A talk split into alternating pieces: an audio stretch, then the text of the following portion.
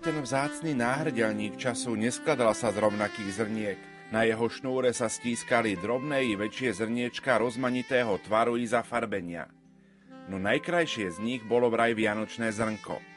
To nás svojou krásou od detstva očarúvalo. O jeho poézii a príťažlivosti niet pochýb. Väčšina dní v roku aspoň tak sa nám zdá sa podobajú ako vajce vajcu – no vianočné dni sa odjak živa vyčraňovali z celoročného stereotypu. Na Vianoce aj poldeň, bavari každá hodina, minúta mali svoju osobitnú tvár. A práve dnes, na štedrý deň, chceme do vašich domácností prinášať ducha tých pravých slovenských Vianoc. Veríme, že budeme dobrými spoločníkmi.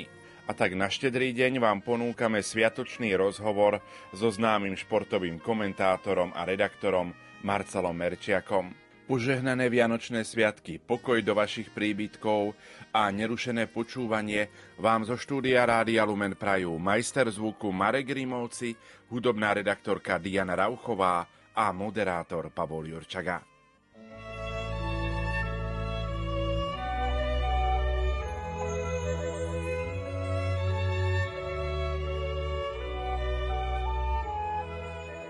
tak ako za oknom sneží padá, nech do tvojho srdiečka šťastie padá. Zabudni na bolesť, na starosti a prežij Vianoce láske a v radosti. Tešíme sa na Ježiška.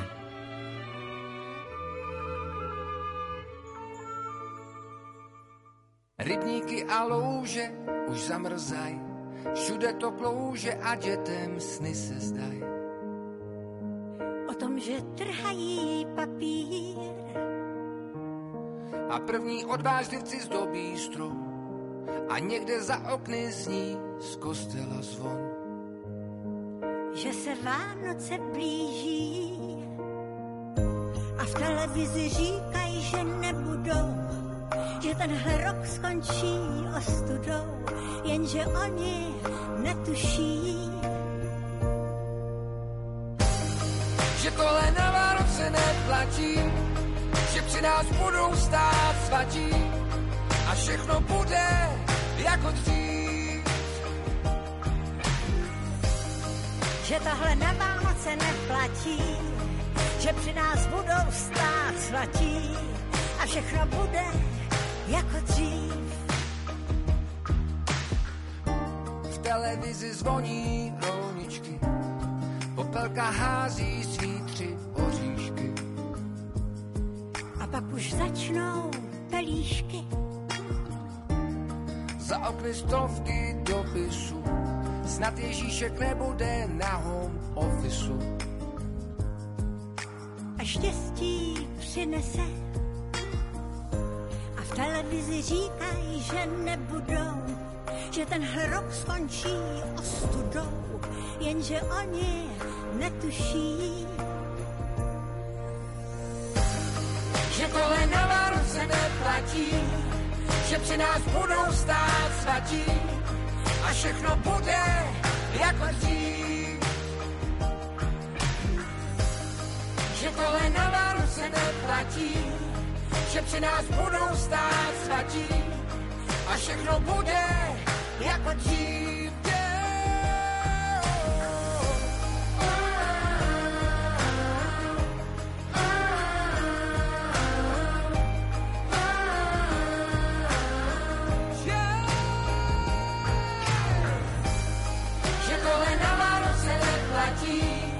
že při nás budou stát svatí. A všechno bude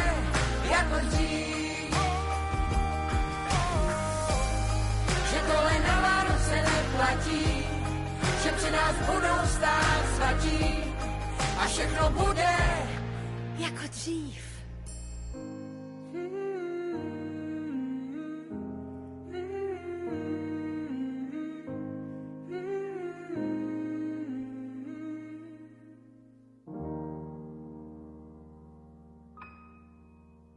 Pri mikrofóne Rádia Lumen, športový komentátor, ktorý sa pravidelne umiestňuje v anketách o to, človek, ktorý má fenomenálnu pamäť a sme veľmi radi, že prijal pozvanie za mikrofón Rádia Lumen pán Marcel Merčiak. Prajem vám pekné dopoludnie štedrého dňa. Pekné Vianoce všetkým poslucháčom. Som veľmi rád, že ste prijali pozvanie. Budeme rozprávať o športe, o Vianociach, o rodine, o všetkých týchto témach. Má to byť relácia, ktorá má sprevádzať všetkých tých, ktorí pripravujú štedrú večeru práve v kuchyniach, varia, vypekajú. Detské Vianoce sú aj o tom, že treba kráčať za svojim snom. Ako ste vykráčali za svojim snom? Chceli ste byť od malička športový komentátor? Tak podľa toho, čo viem od svojich rodičov, tak eh, v tom najmladšom veku keď e, chlapec začne vnímať nejak svet okolo seba, tak sa mi veľmi páčili smetiari, lebo mali oranžové auta, stúpačky, v takých tých skafandroch, v tých e, svojich kombinézach chodili, páčilo sa mi, ako vyskakovali za tými smetnými košmi, ako to tam nakladali. Čiže to mi potom aj rodičia hovorili, že z toho som bol vždy unesený, keď som ich videl. Otec bol vývojový pracovník, inak povedané konštruktér, a od malička som nemal nejaké technické zameranie, ale v jednej chvíli, v nejakom 4. 5. ročníku na základnej škole som tak aj rozmýšľal nad tým, že by som robil v niečom, v čom sa ono pohybuje. No ale v tom čase, zhruba od takých svojich 8 rokov, som už veľmi intenzívne vnímal všetok šport vo vysielaní Československej televízie, všetky priame prenosy, či to boli nedelné popoludnia s dostihmi z Praskej chuchle, či to boli nejaké atletické podujatia, samozrejme futbalové zápasy, potom veľké medzinárodné súťaže v najrôznejších športoch. Boli sme aj trošku generácia, ktorá mala smolu na Olympiádu, lebo keď e, som bol tretiak, tak bola síce vo februári 84 zimná olympiáda v Sarajeve, ktorú som samozrejme hltal vo všetkom, čo bolo na televíznej obrazovke k dispozícii, ale v lete Československá televízia nevysielala letnú olympiádu z Los Angeles, keďže tá bola bojkotovaná krajinami socialistického bloku vedenými Moskvou, tak e, potom vlastne tú prvú veľkú olympiádu ako televízny divák som si vychutnal až keď som bol u osmak na základnej škole. E, bolo to na jeseň 88 v Soule. No a tým chcem povedať, že proste samozrejme vnímal som to veľmi intenzívne. Časom, po nejakom roku, dvoch som zistil, že si veľa vecí z toho dokážem zapamätať, že to nejako automaticky sa stalo mojou záľubou celkom nečakane práve tento šport. No a tak sa ten detský sen zrodil práve v 5. ročníku, pretože na jeho konci od 31. mája do 29. júna 86 boli v Mexiku majstrovstva sveta vo futbale. Otec asi dva týždne pred ich začiatkom kúpil farebný televízor do našej domácnosti, náš prvý. Tak e, v tých časoch to bolo tak, že večer počas víkendových dní, keď boli priame prenosy z Mexika, tak ešte aj známi chodili ku nám pozerať. Chlapi sa stretli v jednej rodine, ženy, ktoré chceli pozerať dvojku československej televízie s nejakým filmom alebo niečo, tak išli do tej druhej rodiny. No a takto zrazu vlastne sa ten futbal začal vnímať komunitne u nás a to ma strašne bavilo a samozrejme vnímal som Karola Poláka. Takže on je spojený s mojim detským snom stať sa raz športovým komentátorom a musím povedať, že neubehlo veľa času od toho roku 86. Nečakane aj pre mňa len 9 rokov a už som sedel za komentátorským mikrofónom. Na Vianoce často spomíname na svoje detstvo. Ako vy spomínate na to vaše detstvo? Aké bolo vaše detstvo? Pochádzate z Prešova? Mm-hmm. Tak aké bolo to detstvo? Ja som zo sídliska 3. Bolo to detstvo skvelé, pretože to sídlisko akurát v tých rokoch rástlo s mladými rodinami, ktoré tam prichádzali bývať do nových domov, do nových panelákov a samozrejme, deti týchto rodín vytvárali kamarátske partie. Tých partí bolo na našom dvore veľmi veľa, keďže aj deti bolo veľmi veľa. A bolo to detstvo úžasné, spojené po tej rodinej stránke, samozrejme s láskou rodičov, ktorí pre mňa a pre moju mladšiu sestru robili vždy všetko. A asi ťažko sa im budem vedieť odvďačiť alebo nejakým spôsobom toto všetko odčiniť v tom pozitívnom slova zmysle. No a samozrejme to, čo bolo vonku s kamarátmi, či boli mladší, či boli starší, v lete sme hrali futbal, behali sme po dokázali sme sa zabaviť, proste trávili sme čas vonku, až do chvíle, kým počas školského roka nezaznel povel z balkóna, že poď domov, je večera, alebo treba sa ešte učiť.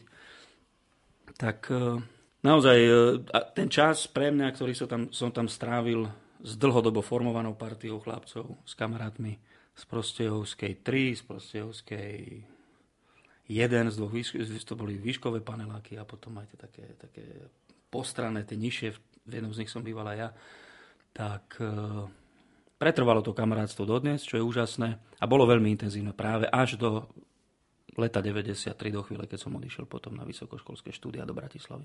Čo hovoria na to vaši rodičia, že sedíte za komentátorským mikrofónom?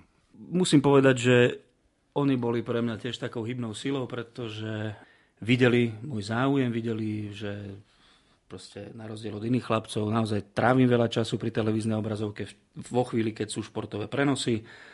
Zároveň e, videli, že v tom športe sa chcem nejako orientovať, že chcem o ňom veľa čítať, podporovali ma v tom, takže vždy mali otázku nejakých vianočných darčekov vyriešenú tým, že som našiel pod Vianočným stromčekom alebo na narodení nejakú čerstvú, novú, skvelú športovú publikáciu, z ktorých som potom, ani som to netušil, že to vlastne, ako veľa som z nich načerpala, čo všetko som sa o športe prostredníctvom kvalitných kníh českých a slovenských autorov naučil.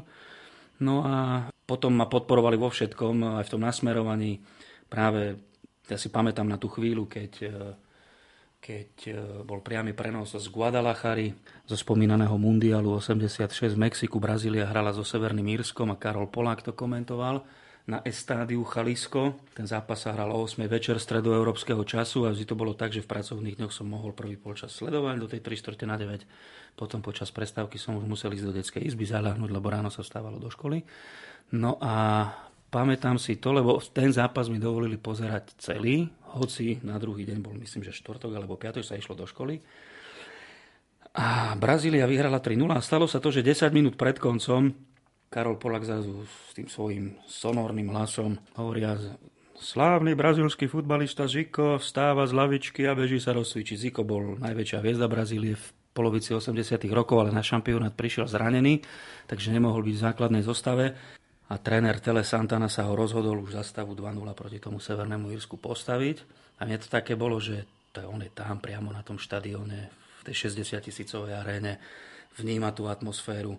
A Karol Polák to zaregistroval preto, lebo aj to sám povedal, že brazilskí fanúšikovia zrazu začali proste skandovať, tlieskať. Tak som si povedal, že toto by som ja tiež raz chcel zažiť niekedy. A vtedy, ja som to už mal v sebe, ale ma to tak utvrdilo, že chcel by som byť športový komentátor. No a mamine som to povedal a mamka mi hovorí, no dobre, tak ale keď chceš byť športový komentátor, musíš preto niečo spraviť, že je taká škola, ktorá sa študuje na to, keď chce byť človek novinár, že to sa volá žurnalistika, že sa to študuje na Slovensku v tom čase, teda ešte bolo Československo, ale že u nás na Slovensku sa to študuje len v Bratislave. No a pán Polák, on určite ovláda veľa svetových jazykov, jazykovo zdatný, preto môže cestovať po svete, no tak bude sa musieť učiť angličtinu. A hneď práve na ďalší ročník som sa zapísal do jazykovej školy, ako šiestak som sa začal učiť angličtinu.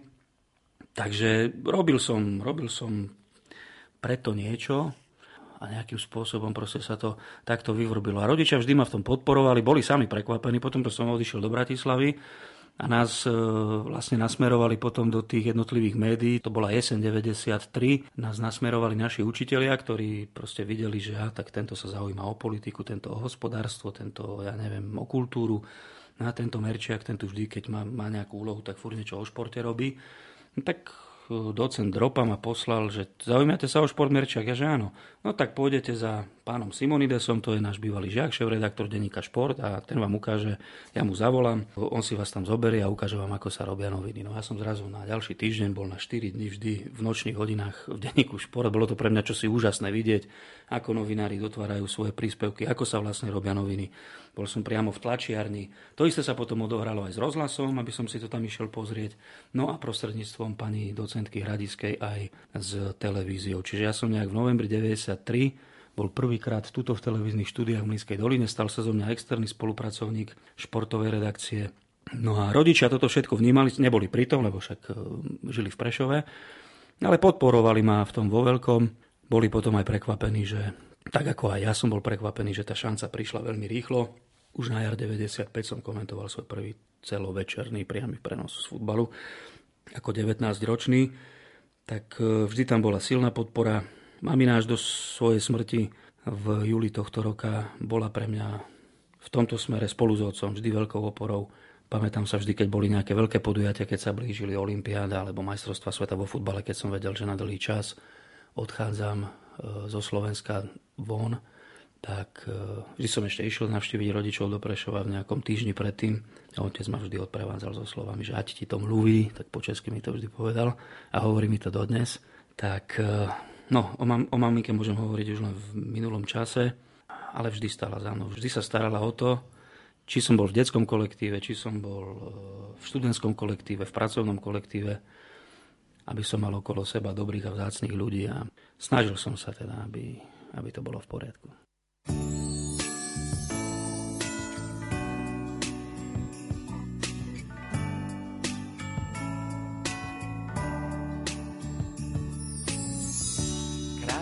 Očka otvorí ako dieťa maličké. Krásne očka otvorí ako dieťa maličké. Pokoj do srdca mi prinieslo, lebo Božou láskou na mňa pohľad uprelo. Pokoj do srdca mi prinieslo, lebo Božou láskou na mňa pohľad uprelo.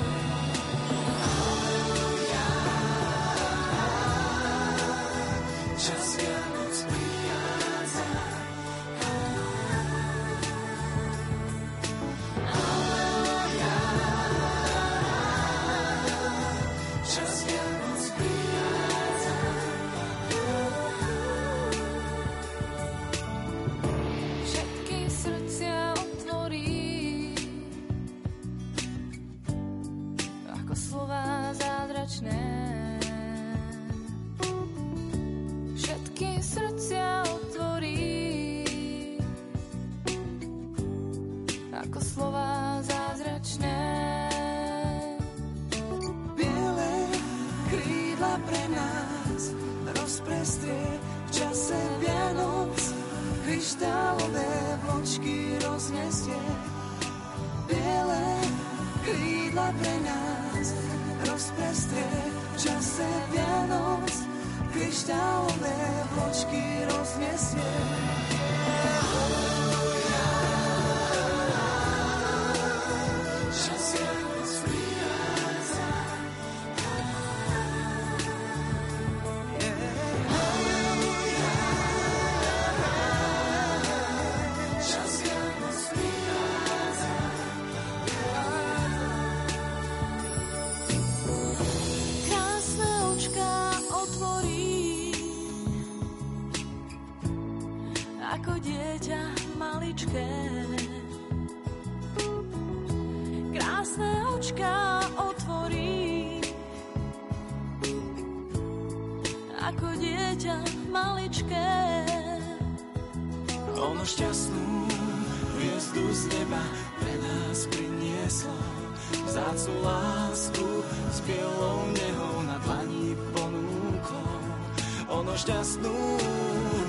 z neba pre nás priniesla vzácnu lásku s bielou nehou na dlani.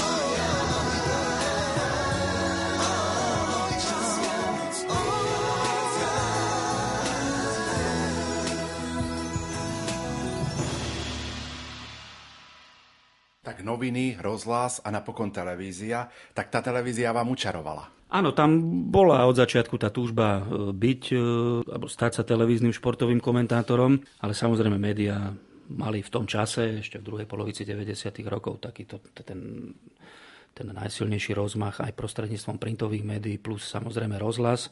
Rozhlasová reportáž má neobyčajné čaro. Ja som veľmi vďačný, že na jar 95 som mal možnosť pre slovenský rozhlas 4 krát byť súčasťou vysielania mikrofónom za futbalom, keď som reportoval z Humenského štadióna zápasy Chemlonu. To prepájanie medzi jednotlivými reportérmi robené z Bratislavy. Bolo to čosi úžasné a ešte dokonca v takej chvíli, že Rudolf Galo, jeden z najslavnejších slovenských rozhlasových reportérov, bol v tom čase ešte aktívny a jeho prepájali do Dunajskej stredy, mňa teda do, do Humeného, Gigi Jarkovský bol v Košiciach, e, ďalší, ďalšia legenda rozhlasovej športovej reportáže, muž, e, pri ktorom som vlastne prvýkrát tak aj videl, že ako sa robí tá reportáž, ako sa to reportuje, ako sa sedí, proste na čo musí rozhlasový reporter dbať, čo musí sledovať keď mi povedali, že pôjdeš, ja neviem, o 10 dní do Humeného reportovať, tak ešte ideš teraz domov na východ, áno, tak pôjdeš v Prešove, Gigi Jarkovský tam robí reportáž, Prešov, Dunajská streda, tak bude sedieť pri ňom a obzrie si to, ako sa to robí. Bol to úžasný zážitok. No a televízia samozrejme, to bol od začiatku pre mňa môj veľký cieľ a mal som obrovské šťastie, tak ako celý život, že sme boli šťastná rodina, pevná rodina, tak som mal obrovské šťastie na ľudí, jednak na kantorov mojich učiteľov, či na základnej škole, či na strednej škole, e, rovnako tak na univerzite v Bratislave a mal som obrovské šťastie na mimoriadne kvalitných ľudí a skvelých, e, srdečných a skromných ľudí e, tu priamo v televíznej športovej redakcii. Čiže Milan Michalič, potom môj prvý veľký šéf-redaktor Michal Kríško, potom môj najznámejší kolega, s ktorým som kedy robil, Miro Michalech. To pre mňa budú ľudia, ľudia ktorých, ku ktorým budem vzhliadať s veľkou úctou, s veľkým rešpektom, pretože preto, aby som bol tam, kde som dnes, tak uh, oni majú na tom obrovský podiel. Obrovský. Čo všetko musí televízny komentátor mať pripravené, alebo ako sa pripravuje televízny komentátor na komentovanie priameho prenosu, napríklad futbalového, lebo tam vás najčastejšie počúvame, ale inak aj z Olympiády, či to bol biatlón a podobne. No, ja už som veľmi alergický na túto otázku, poviem pravdu, ale nie, no, chápem, že veľa ľudí to zaujíma. Nie je na to nejaká konštantná odpoveď. Myslím si, že keby sa aj robil robil nejaký vysokoškolský výskum, tak bol by to veľmi obsiahly elaborát, pretože keby ste zadali túto otázku 25 rôznym komentátorom, tak by ste sa dostali... Možno by tam bola nejaká jednotná línia toho, že kto sa ako pripravuje, ale každý to berie inak, každý e, dbáme na niečo iné, dávame dôraz niekde inde. Čiže pre mňa osobne je tá príprava absolútnym kľúčom. Myslím si, že Karol Polák bol bol práve prvý veľký komentátor v tom československom priestore aj z toho titulu, ako on sprofesionalizoval vlastne prejav komentátora, že musí byť na úrovni spisovná slovenčina, že tam musí mať každý jeden komentár veľmi silný obsah vychádzajúci z dobrej znalosti jazyka. A samozrejme ten obsah vychádza aj z dobrých znalostí všetkých okolností, ktoré sprevádzajú športový dej a športový dej je tiež zasadený do života nejakej spoločnosti. Tam by sme takto mohli ísť do hĺbky a prekopávať to až niekam dole a ja sa tam dole snažím vždy dostať. Je rozdiel vysielať e, zápas futbalovej ligy, áno, nastúpi 22 hráčov, traja rozhodcovia, lopta sa bude hýbať správa doľava, hra Trnava, ale je rozdiel, keď hrajú Michalovce proti Seredi, je rozdiel, keď hrá Slovan proti Trnave, je rozdiel, keď je na štadióne 1500 ľudí, keď je tam 15 tisíc ľudí, keď sa hrá o záchranu, keď sa hrá o titul. Potom je obrovský rozdiel, keď hrajú slávne klubové entity, čo sú vlastne dnes nadnárodné firmy, s fanušikovskou základňou na všetkých kontinentoch Real Madrid proti Manchester United v Lige majstrov a potom samozrejme vrcholom toho všetkého reprezentačné zápasy. Aj tam je rozdiel, či je to kvalifikácia, či hráme na Malte, alebo veľký dôležitý zápas s Chorvátskom.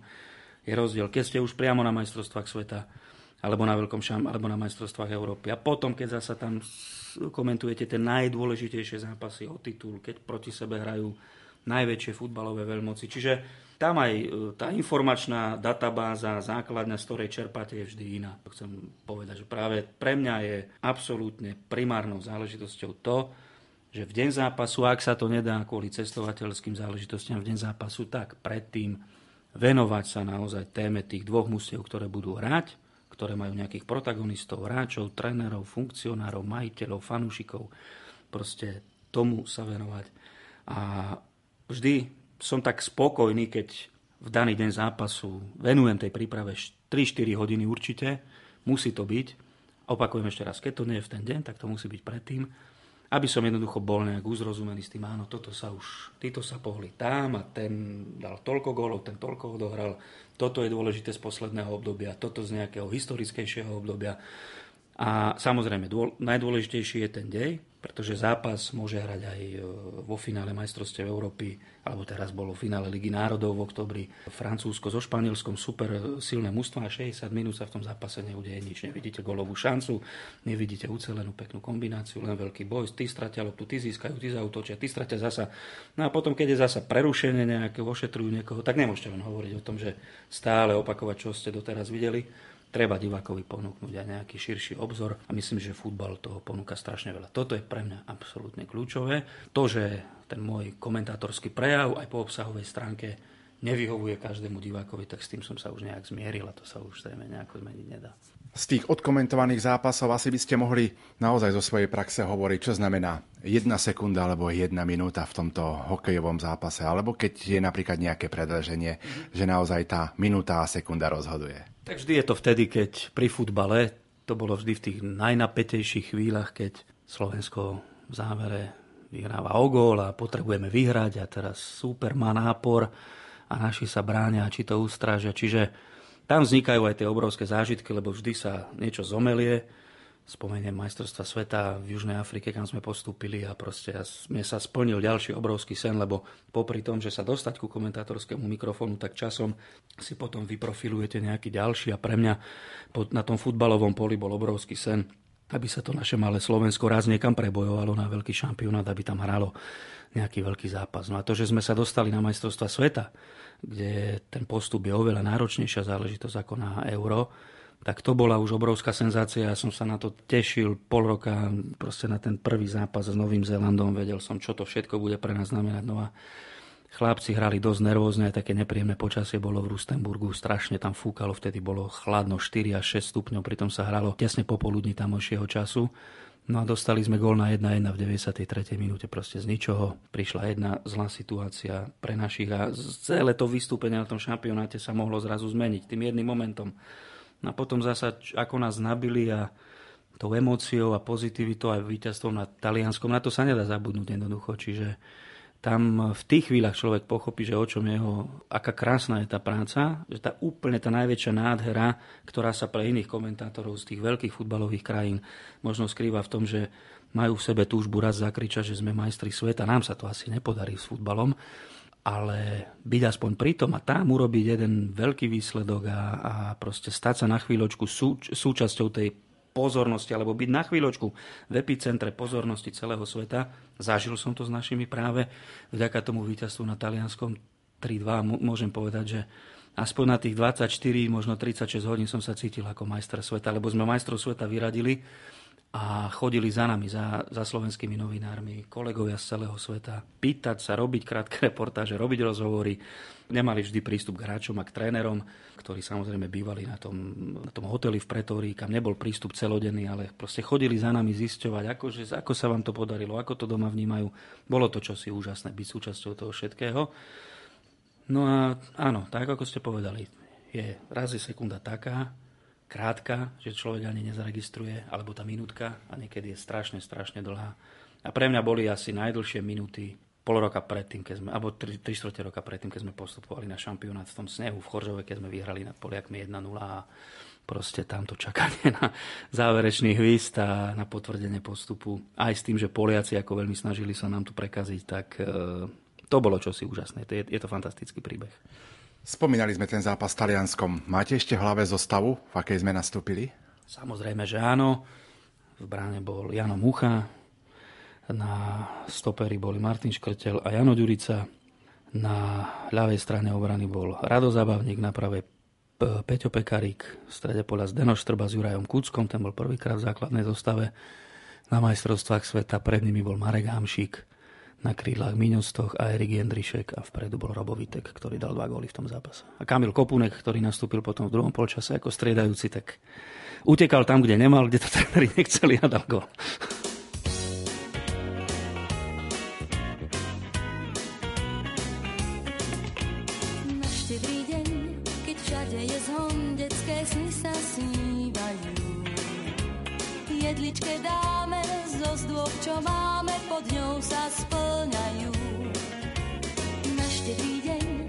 Nádherný sen, nech si každý zaželá. Priateľov pár malý dar, nech je duša veselá. Raz za rok ten zvláštny pocit cítim, cítiš tiež. A s ľuďmi, ktorých rád máš, prežiť chceš. Pár vianočných chvíľ je na štedrý deň, celá naša zem máva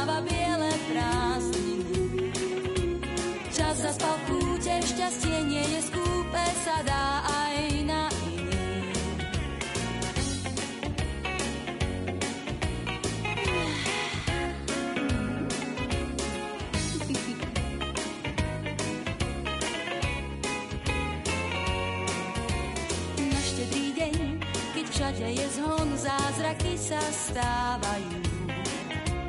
Jedličkám dáme zo zdôb, čo máme, krásne voňajú. Raz za rok ten zvláštny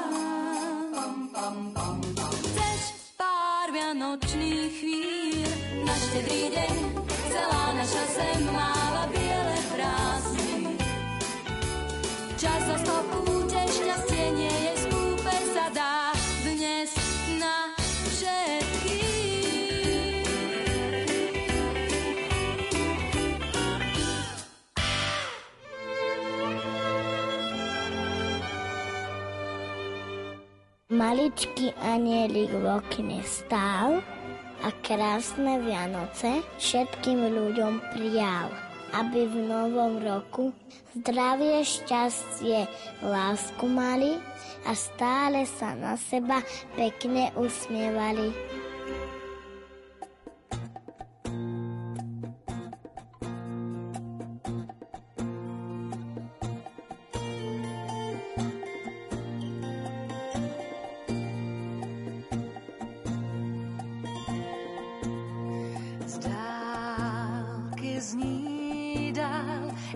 Pam pam pam. Je plné obzduší tím ram pam pam pam. Jde tambor z porážek, zní ram pam pam pam. On zahrát dokáže jen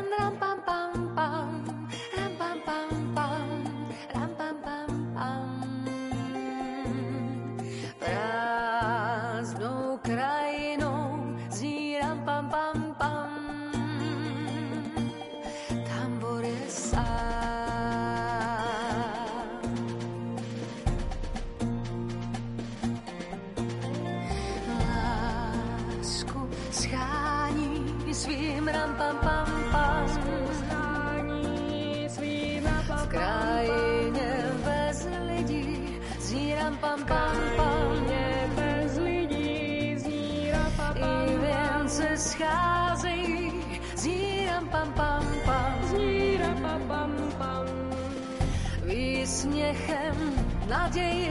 zní ram pam pam pam. Ram pam pam pam. Ram pam pam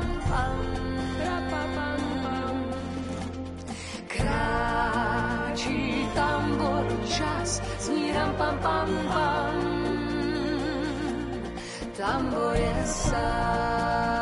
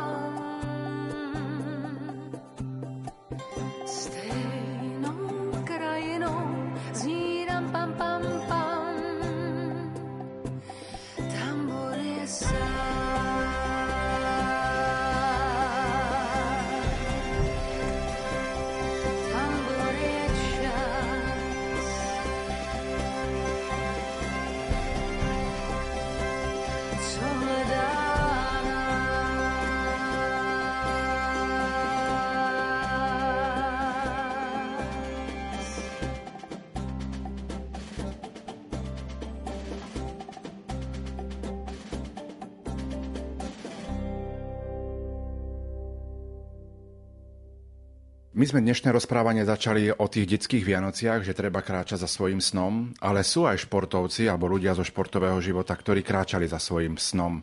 Vieme dnes na štedrý deň do poludnia možno takýchto ľudí aj priblížiť, povedať o nich? No myslím si, že ich plejada samozrejme. Šport ponúka každému mladému človeku alebo ľuďom v každej jednej vekovej kategórii enormné množstvo príkladov toho, ako sa zachovať v životných situáciách, čo spraviť preto, aby váš život bol pozitívnejší, krajší a lepší a samozrejme, ako sa stavať k situáciám, keď niečo prebieha veľmi, veľmi škaredo a zle. Len tak narýchlo, keď, eh, keď eh, raz navštívite štadión vo Wembley, tak myslím, že pred jednou z brán, ktoré sa nachádzajú pri tom hlavnom vchode, je výstava historických čierno-bielých fotografií o tom, ako sa to Wembley vyvíjalo a sú tam aj fotografie z olympijských hier 1948, to bola prvá povojnová olympiáda, ktorá sa konala práve v Londýne a tam súťažil, je tam fotografia maďarského strelca, volal sa Károj Takáč, on bol pištoliar a na tej olympiáde získal zlatú medailu. Neviem presne v ktorej pištoliarskej disciplíne. Stalo sa mu potom po olympiáde to, že pri nejakej autonehode alebo kvôli nejakej chorobe mu museli tú ruku amputovať.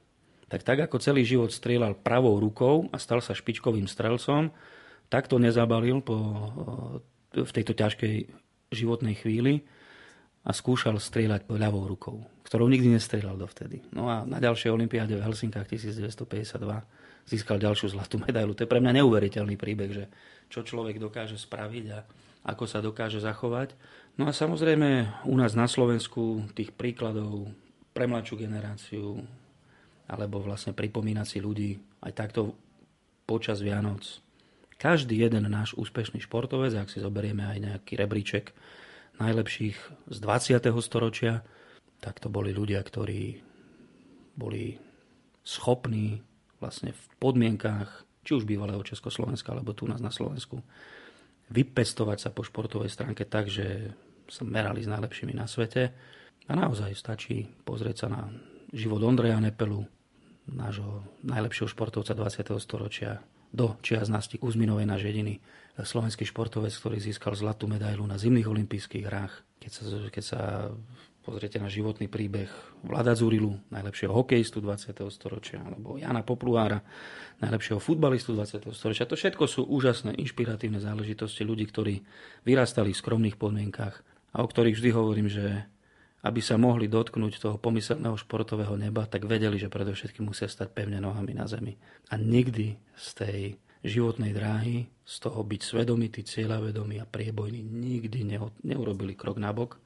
A práve preto sa im podľa mňa podarilo to, čo dosiahli. A naozaj, keď, keď niekedy mám aj taký pocit, že nie, že ma tá robota nebaví, to sa nikdy nestalo, ale že už som nejaký vyčerpaný, alebo proste už si hovorím, že už už by bola potrebná nejaká pauza, alebo ešte toto musím urobiť. Tak vždy častokrát čerpám práve z toho, že však si videl včera ten aký gól dal, alebo ako to mužstvo otočilo zápas, proste čo urobilo preto, aby, aby dokázalo vyhrať. Šport ponúka úžasné príbehy jednotlivcov a samozrejme aj veľké spoločné príbehy tých mustiev, ktoré, ktoré išli za veľkými úspechmi a ktoré nás vlastne oslovujú svojim, svojim športovým majstrovstvom. Ako športový komentátor ste v kontakte s mnohými športovcami slovenskými, ktorých vlastne sprevádzate svojim komentovaním. Akí sú títo ľudia, možno tak v skutočnosti? Lebo na jednej strane je ten mediálny obraz, ale na druhej strane, akí sú v skutočnosti, keď sa s nimi stretnete? No práve to je spojené s predchádzajúcou odpoveďou, že u všetkých mi vždy imponovala ľudskosť, skromnosť a taká tá základná vec, s ktorou niet šance úspieť v športe, to je pokora, lebo pokora nás učí tomu, že vlastne musíme rešpektovať ľudí okolo seba, to dianie okolo seba, musíme ho nejakým spôsobom vnímať a nehrať sa na niečo. Bol taký slávny český hokejista, potom aj fantastický tréner, ktorý priviedol Čechov k olympijskému zlatu v Nagane, volal sa Ivan Hlinka a ten mal takú peknú prúpovidku k tomu. Nemôžem ju povedať v češtine úplne celú, lebo to nepatrilo do vysielania, že až raz sa niekam dostaneš, tak sa z toho nepototo.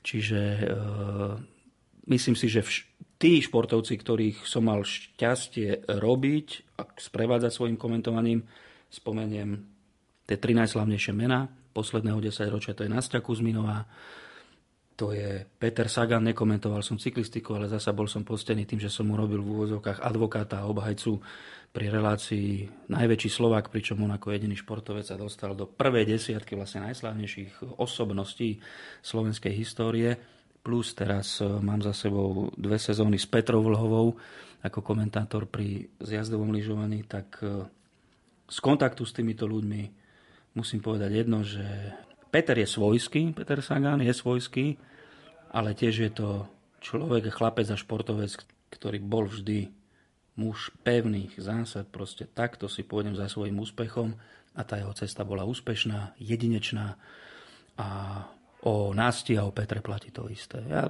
z toho, čo som s nimi bol, nikdy z nich proste netrčalo nič, ja som nejaká šampiónka a dajte mi pokoj, teraz ja potrebujem mať e, kľúd a nie, práve, že bola tam vždy ústretovosť. My sme sa tiež snažili a snažíme sa s nimi komunikovať profesionálne, to znamená, ak od nich niečo chceme, tak samozrejme vždy to dávame najavo, buď ich manažérom alebo tomu týmu, ktorý sa okolo týchto športovcov pohybujú vopred, aby na to boli prípadne pripravení, aby sme naozaj neotravovali. A musím povedať, že nikdy som sa nestretol v ich prípade s nejakými, s nejakými tzv. hviezdnymi maniermi. To, to si nikdy nedovolili a práve to si na nich cení, pretože nájdú sa aj takí športovci, ktorí k tomu takto nepristupujú.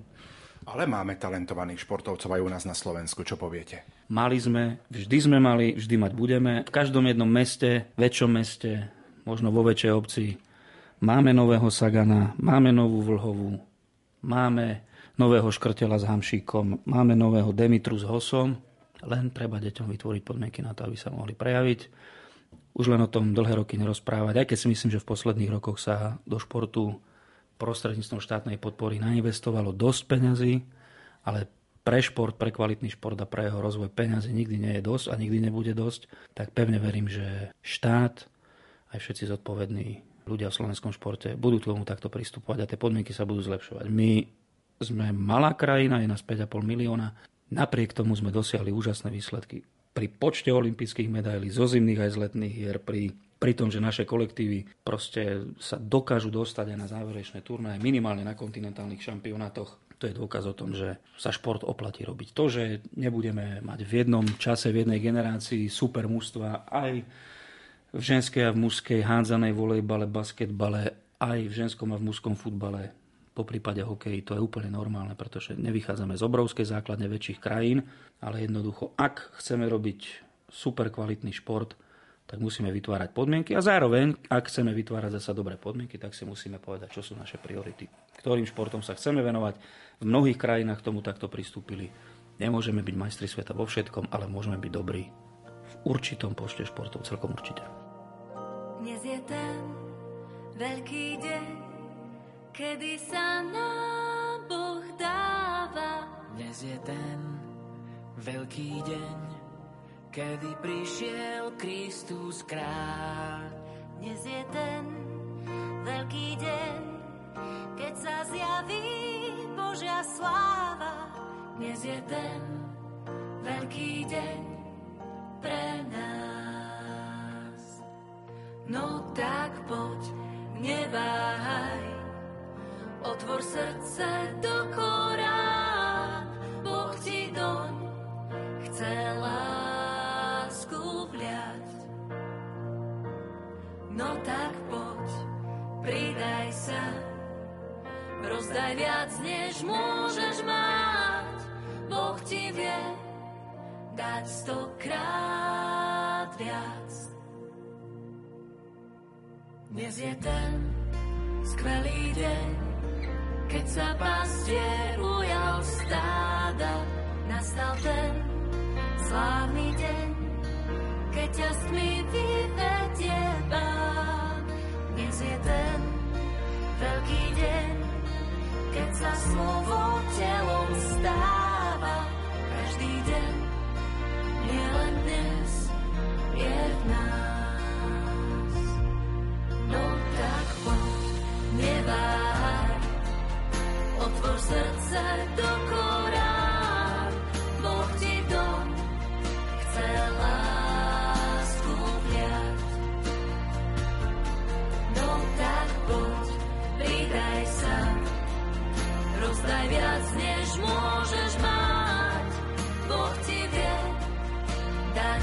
Stokrát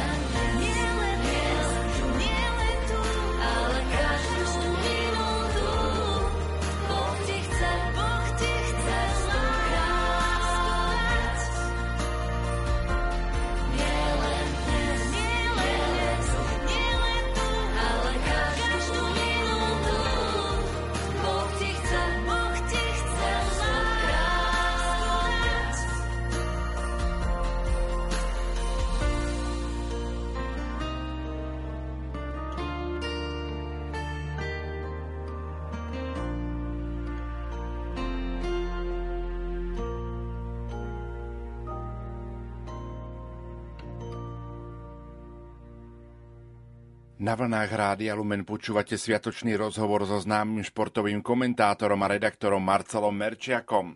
My sme už rozprávali o tom, čo prežíva komentátor, keď komentuje úspechy slovenských športovcov, ale určite boli aj také, keď boli tieto komentovania ťažšie alebo smutné. Približme si aj túto stránku. Patrí to k tomu, športovci sa s tým stávajú športovcami, že jednoducho si musia uvedomiť, áno, bude veľa pádov, bude cesta hore, potom sa to opäť skrúti do nejakej nečakanej zákruty, že budú smoliarské chvíle. Takže áno, bolo aj veľa smutného, kde sa stratila šanca futbalistov hrať na majstrovstvách Európy alebo na majstrovstvách sveta. Vždy to bolo samozrejme smutné. Najmä vždy je to ťažké vo chvíli, keď napríklad ako bola celá tá tohtoročná kvalifikácia majstrovstiev sveta vo futbale, kde ste vždy mali pocit, že to mužstvo malo výsledkovo najviac. To je hrozný pocit, keď vidíte, že z 90 minút zápasu v Rusku máme 70% času loptu na svojich kopačkách. Máme veľa šancí, prestrieľame supera a prehráme vlastným gólom. To už je naozaj, to už je obrovská smola.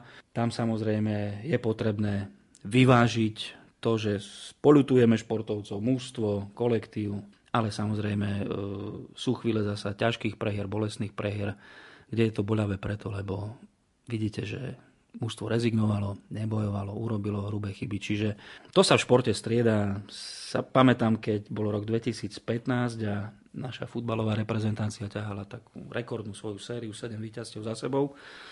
A tréner Jan Kozák vždy hovoril, no dobre, vyhrávame, ale potom sa až ukáže, aký sme dobrí, keď prídu aj nejaké prehry. A naozaj sa tie slova potvrdili, chlapci aj prehrali dva zápasy v kvalifikácii, ale ešte napli proste tie síly, dostali sa do Francúzska na európsky šampionát. Vždy to tak bude, v našom prípade sme k tomu asi odsúdení, že sa to bude striedať jednoducho, že budú prehry, celkom určite my nie sme futbalová veľmoc, a preto je potrebné urobiť v každom zápase maximum preto, aby sme im šliapali na, na pety, aby, aby sme ich dokázali proste nejak tak natiahnuť a, a ak aj prehráme, tak nech to toho supera trošku boli, nech sa super poriadne potrapí, ak chce nad nami zvíťaziť. A myslím si, že futbalisti to už viackrát ukázali, hokejisti tiež. Ja samozrejme nechcem nejak znevažovať ďalšie športy, ale každý uzná, že futbal a hokej to sú také naše, ako vravieval Vid Holubec, národné choroby a jednoducho im venujeme stále veľkú a veľkú pozornosť. Tá verejnosť sa vždy na to pozerá, proste je pripravená kritizovať, hľadať zodpovedných ľudí, ktorí sú za tými prehrami, čo je častokrát krátkozraké. Takže áno, no prehry patria k tomu a musíme sa s nimi naučiť žiť. No, je to tak. Korona kríza ovplyvnila aj obdobie športu, možno, že aj pre vás ako komentátorov. Keď predtým ste boli zvyknutí ísť a komentovať e, futbal alebo hokej alebo športový prenos zo štadióna, teraz možno komentovať z Mlinskej doliny zo štúdia. Ako ďalej sa bude vyvíjať možno táto situácia aj v športovej oblasti? Ťažko povedať, už sme boli vo fáze, kde došlo k uvoľneniu, kde sami vidíme, že v Európe, v krajinách, kde je vakcinácia alebo to zaočkovanie na vyššej úrovni, tak majú plné štadióny. My sme zasa v tomto predvianočnom čase boli vo fáze veľkého utlmenia športu. Šport bez diváka nemôže existovať, to si treba uvedomiť. To, ako sme sa presvedčili počas vyše 12 mesiacov s futbalom, aj s veľkým medzinárodným futbalom, ktorý sa hral na prázdnych štadiónoch, či to boli medzištátne zápasy alebo veľké pohárové súboje európskych klubov. Je to polotovar potom. Tí hráči sa môžu snažiť akokoľvek, ale keď nie je tá spätná, okamžitá spätná väzba toho, čo vy prinášate svojim výkonom, akú emóciu vlastne prenášate na ľudí. A keď to tí hráči necítia, musí, musela to byť pre nich veľmi ťažká skúsenosť z toho titulu, že mnohí tí futbalisti v najlepších európskych krajinách sú zvyknutí celý život sa vlastne prezentovať pred plnými štadiónmi. Nezávidím športovcom v tomto smere, my to máme jednoduchšie, pretože e, naozaj odkomentovať sa dá aj z televíznej obrazovky v štúdiovom priestore konec koncov počas ostatných dvoch ročí sme na to boli aj pri mnohých veľkých podujatiach zvyknutí, že z titulu nejakej finančnej tiesne sa nevšade cestovalo, nevšetko sa e, aj v predchádzajúcom ročí proste vysielalo z, priamo z dejísk. Ale aj pre komentátora je to o niekoľko percent jednoduchšie, keď ste priamo tam v tom deji, keď, keď ste sám súčasťou tej enormnej energie, ktorá, ktorá ide z tých tribún. Častokrát to je pre mňa osobne majstrovstvá sveta byť na šampionáte na plnom štadióne, to je obrovské potešenie. To jednoducho vtedy si aj človek povie, že tá práca sa nedá nezvládnuť. Tá práca s mikrofónom. Môžete sa pomýliť, urobiť brep nejaký a tak ďalej. To vás nemôže rozladiť, pretože máte pred sebou úžasných futbalistov. Hráte to na nádherných štadiónoch, v úžasnom prostredí, vo fantastickej atmosfére. Čiže toto, keď nebudeme mať na štadiónoch, nielen u nás, ale všade na svete, tak bude to veľmi ťažké. A na Slovensku si zase musíme uvedomiť, že jednoducho bez diváka naše profesionálne súťaže nemôžu existovať a tie kluby nemôžu prežiť. Či sa jedná o hokejistov, futbalistov, o ďalšie kolektívne športy. Myslím si, že to bude veľmi náročné a sami nevieme, aký bude ďalší covidový vývoj, nikto si ho nedokáže nejak sprognozovať presne. Ja opakujem len to, čo som vravel po celý čas od marca 2020 a potom, keď už došlo k tomu tlmu, buďme radi za každého diváka, proste za to všetko, ak sa divák aj vráti na štadión. Dokonca mám taký, taký pocit, že chvíľku divákom trvalo potom už keď zase vrátiť sa na tie štadión. Aj keď už mohli, tak doma zvyknutý sledovať televíziu a proste možno dať prednosť niečomu inému. A potom zasa vo chvíľach, keď už to prišlo, keď sa možno, nehovorím, že boom, ale keď, že bol boom, ale že sa ľudia začali vrácať a vtedy príde ďalšia nejaká rana pre tú verejnosť. Bude to veľmi ťažké. Toto si myslím, že je potrebné veľmi zvažovať a som, budem veľmi vďačný a budem sa za to modliť, aby naši najzodpovednejší ľudia viac začali komunikovať so športovým hnutím.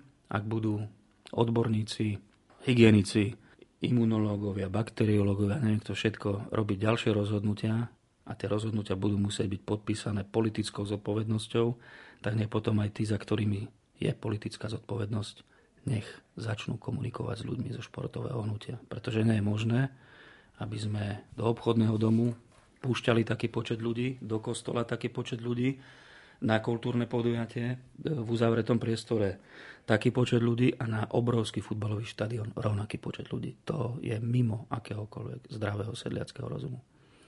Pomaličky sa končí rok 2021, čaká nás rok 2022. Čo zo športového sveta? Na čo sa môžeme tešiť? No bude podobný ako uh, rok 2021, pretože ten vlastne profitoval z toho, že veľa vecí bolo odložených v roku 2020 kvôli covidu, kvôli pandémii. Hrali sa majstrovstvá Európy vo futbale, bola preložená o rok letná olimpiáda v Tokiu. Takže teraz si vlastne trošku zaspomíname na staré časy, keď ešte bola olimpiáda v jednom roku pretože pol roka po Tokiu prichádza od 4. februára do 20. februára priestor pre zimné olympijské hry v Pekingu. To bude prvý veľký sviatok svetového športu v roku 2022. V máji to budú pre nášho športového fanúšika majstrovstva sveta v ľadovom hokeji vo Fínsku. No a futbaloví fanúšikovia zažijú veľmi netradičný rok, pretože svetový šampionát vo futbale v Katare sa nebude hrať v tom tradičnom letnom čase od polovice júna do polovice júla, ale hrať sa bude v predvianočnom čase, začína sa 21. novembra a končí sa 6 dní pred štedrým večerom 18. decembra budúceho roka. Čiže ja sa na to veľmi teším, na to zasadenie veľkého futbalového sviatku do úplne iného času, na aký sme zvyknutí. No a počas roka samozrejme všetky ďalšie veľké podujatia, množstvo svetových šampionátov v individuálnych letných olympijských športoch. Máme sa na čo tešiť, bude to, bude to opäť ďalší nabitý športový rok.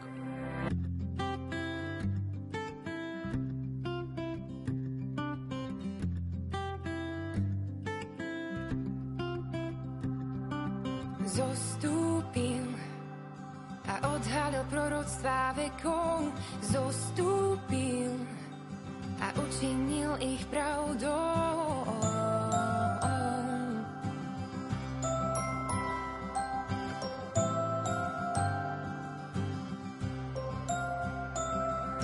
Zostúpil, vtedy nebo sa zeme, zostúpil, odvtedy kráľovstvo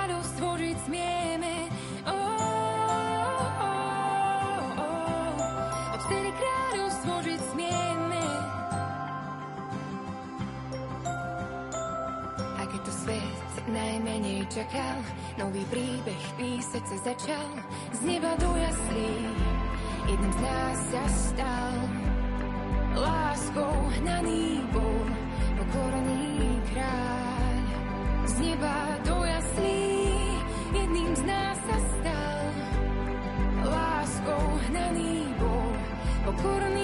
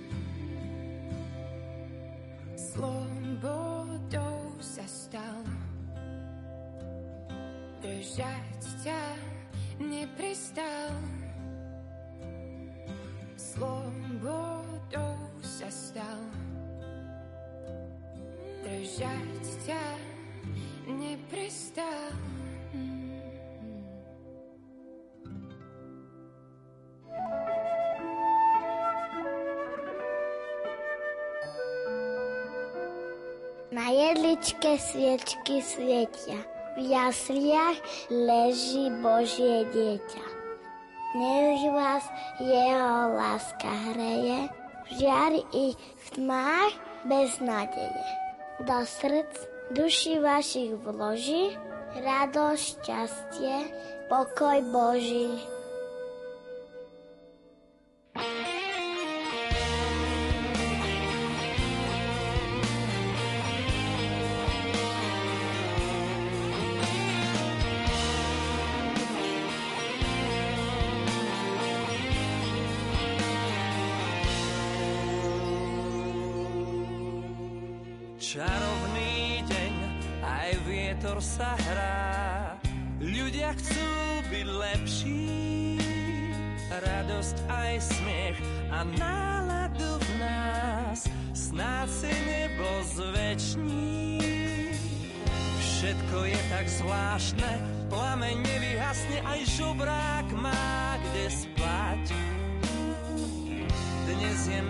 krásne, nočné zvony znejú všade vôj.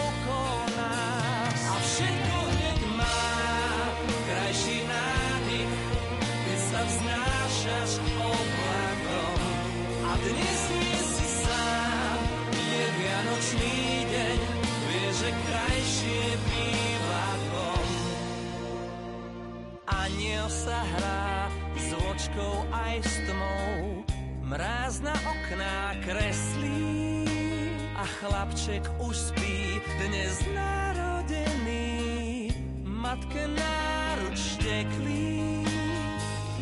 Boh sa k nám dnes díva, vidí svojho syna a sám mu hladí tvár. K nebu oči dvíhaš, nočné zvony ticho noc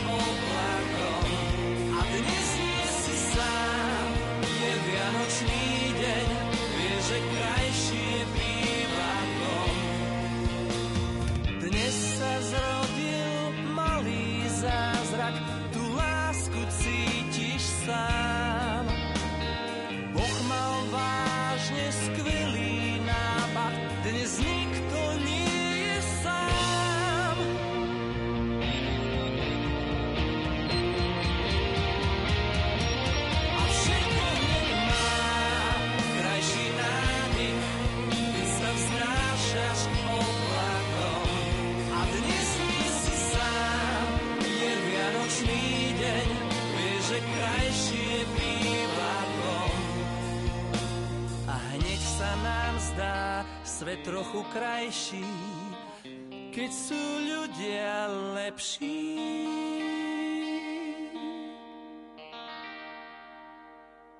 Poďme teda troška do tej osobnej roviny. Čo pre vás znamená tento vianočný čas? Je to fráza možno trošku, je to pre mňa taký čas pokoja, minimálne na tie, na, na tie 2-3 dní sa vždy snažím vypnúť, vždy aj počas akýchkoľvek eh, pracovných rokov v decembri, ku koncu roka, to bol pre mňa absolútny kľúč, áno, na Vianoce sa vraciam domov do Prešova Mám šťastie v tom, že futbal okolo toho štedrého večera a prvého druhého sviatku Vianočného sa nehrá, takže ten priestor tu vždy bol.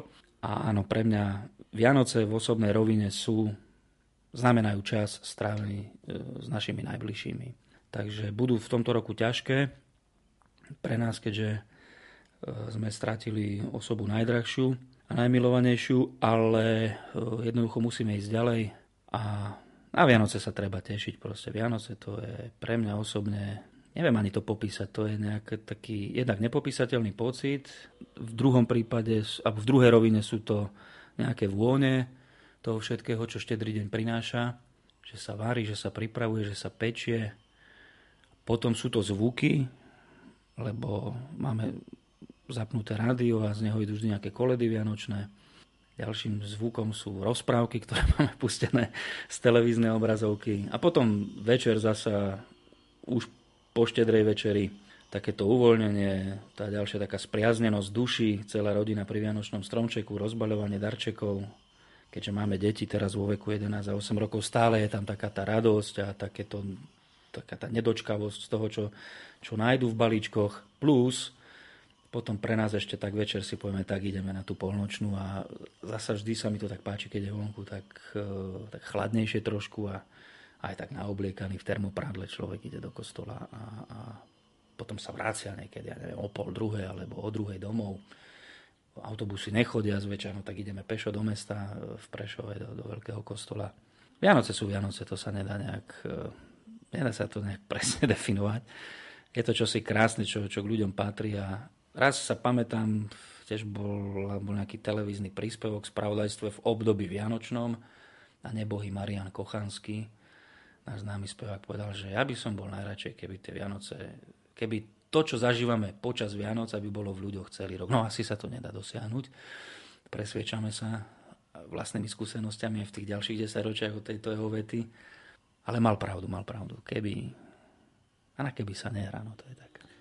Aj vám sa zdá, že tí ľudia sú nejakí iní počas Vianoc? Samozrejme, že áno. Sám to, niekedy to tak sám zo seba cítim, že á, už tá, tá, na tie deti nenakričí. už to necháme tak. A, alebo, prost, alebo jednoducho, nie, tam, tam musí byť tá spolupatričnosť a porozprávať sa aj o veciach, o ktorých nehovoríme celý rok a uvedomiť si veci, nad ktorými nerozmýšľame celý rok a potom si uvedomiť vlastne ten zázrak Vianoc, ktorý prichádza s tou polnocou. A, a tak, no patrí to k nám, patrí to k ľudstvu, alebo minimálne k tomuto nášmu kultúrnemu priestoru, tak dúfam, že do tradície Vianoc nikto nebude v budúcich rokoch siahať. Môžu byť teda Vianoce aj takým časom rodiny, pre rodinu, aby sa rodina možno spolu stretla, spolu ich prežila, spolu načerpala tých ďalších možno síl do tých ďalších dní, ktoré nás čakajú v tom roku? 100% áno, veď vždy to ako som aj spomínal, zažil som ešte počas štúdia na vysokej škole, že už som pracoval tu v televízii, v športovej redakcii, že mal som za sebou aj nejaké ťažké pracovné dni a veľké vyťaženie, ale takže vždy svietilo také svetielko na konci tunela, že áno, však idú Vianoce, ideš domov a budeš s rodičmi, so sestrou. A teraz máme tú rodinu väčšiu samozrejme, pribudli svokrovci, pribudli vlastné deti. Už to človek inak vníma tak e, tá rodina pohoda, to tam vždy k tomu patrilo. My sme vždy ako rodina držali spolu. Na Vianoce neexistovalo, že zo dvakrát sa stalo, že som bol za svojou terajšou manželkou v Dubaji a to sme zase cez telefón potom riešili strandovné, boli Vianoce tie posledné, keďže bol COVID a kvôli tomu, kvôli pandémii sme necestovali do Prešova ako zvyčajne, aby sme teda náhodou nenakazili rodičom, boli sme tesne po prekonaní covidu, tak sme mali zasa virtuálnu štedrú večer, že sme boli prepojení e, s oboma rodinami, aj s mojimi rodičmi, aj s Mirkinými rodičmi. Tak zažili sme všeličo možné s Vianocami, ale, ale vždy tá spolupatričnosť tam bola. To je na prvom mieste, myslím si, na Vianoce. Aké boli tie Vianoce v detstve? Na čo si najradšej spomínate? Boli zaujímavé tým, že my sme ich nemali až také dlhé, lebo keď si spomeniete, tak nejak 23. sa začínali a hneď po novom roku, 2-3 dní, no už keď bol 4 dní, že sme mali to na, 4. na, na neskôr 4. januára sme boli v škole, takže e, vždy som sa tešil na, na to voľno a vždy tesne pred Vianocami bol hokejový turnaj cena Izvestí v Moskve, kde hrala československá reprezentácia, taká vážna skúška sezóne to bola, tak to sa tešil, že tie zápasy ešte dopozeráme a potom sme vonku utekali, keď bol sneh, tak proste vydúpala sa, vydúpal sa ten sneh a na tom sme mastili hokej s loptičkou. Potom ne, bývalo si aj futbal sme hrali na snehu a keď nebol sneh, tak zase ten soft tenis s mekou loptičkou na, na, proste na chodníku. No, boli sme t- taká tá partia detská, čiže toto je s tým spojené, vždy sa niekam išlo, sankovačka, aktivizme mali strašne veľa, plno, no a potom už ten štedrý večer, no tak pozor na to, aby kostička nezapadla a čakali sme, kedy otec zazvoní na zvončeku a utekali sme sa pozrieť, že čo nám Ježiško priniesol. Hovoríme o rodine. Čo pre vás osobne znamená rodina a potom manželstvo? Rodina znamená pre mňa absolútne všetko. Je to vlastne základ nášho života a môjho života určite. Či to bola rodina, do ktorej som prišiel na svet, ktorá ma sprevádza celý život, alebo tá moja vlastná rodina.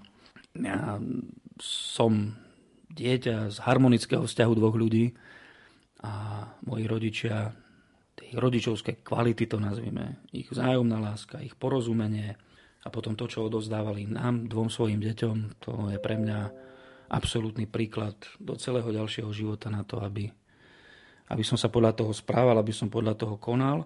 No a potom vlastné manželstvo tiež zišlo z dlhodobého vzťahu, ktorý som mal so svojou manželkou a naplnilo sa tým, že máme dve krásne deti, že sú zdravé, že sa s nich môžeme tešiť, že aj keď tiež svojím spôsobom už v takýchto skorých detských rokoch zažívajú určitú dobu, ktorá je mimo normálu a mimo toho, ako svet fungoval, tak eh, robia nám radosť proste všetkým, čo sa naučia, čo vedia, aj dobrou známkou, nehovorím, že zlou známkou robia radosť, ale jednoducho to patrí, patrí k životu a uh, som vždy hovoril počas tohto obdobia ostatných 18 mesiacov, alebo vyše 18 mesiacov, že mojou veľkou túžbou je, aby, sme, aby sa život vrátil do normálu, aby sme žili tak ako predtým, aby sme sa mohli stretávať, v rodinnom kruhu s priateľmi, ísť e, vonku na prechádzku, deti na škol, na, proste na nejaké detské ihrisko, aby sme mohli fungovať a žiť a vyvíjať sa tak, ako to bolo predtým. Či to bude možné, to už nie je otázka pre mňa,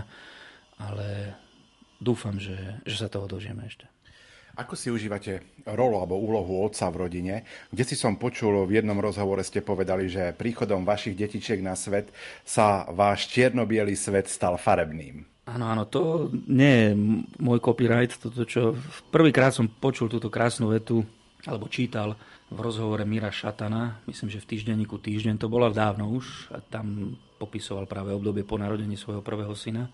Takže áno, je to 100% pravda, že svet naberie úplne iné farby, svet naberie, ak si človek hovoril, že aký zodpovedný sa snaží byť celý život vo všetkom, čo robí, tak a zrazu sa tá zodpovednosť znásobuje, niekedy e, som si vždy aj hovoril, že nesmieš rozmýšľať negatívne, že čo by sa mohlo stať, lebo pri deťoch si neuvedomíte a dostanete sa do takých úzkostných stavov zrazu v tom rozmýšľaní, že to je úplne zbytočné.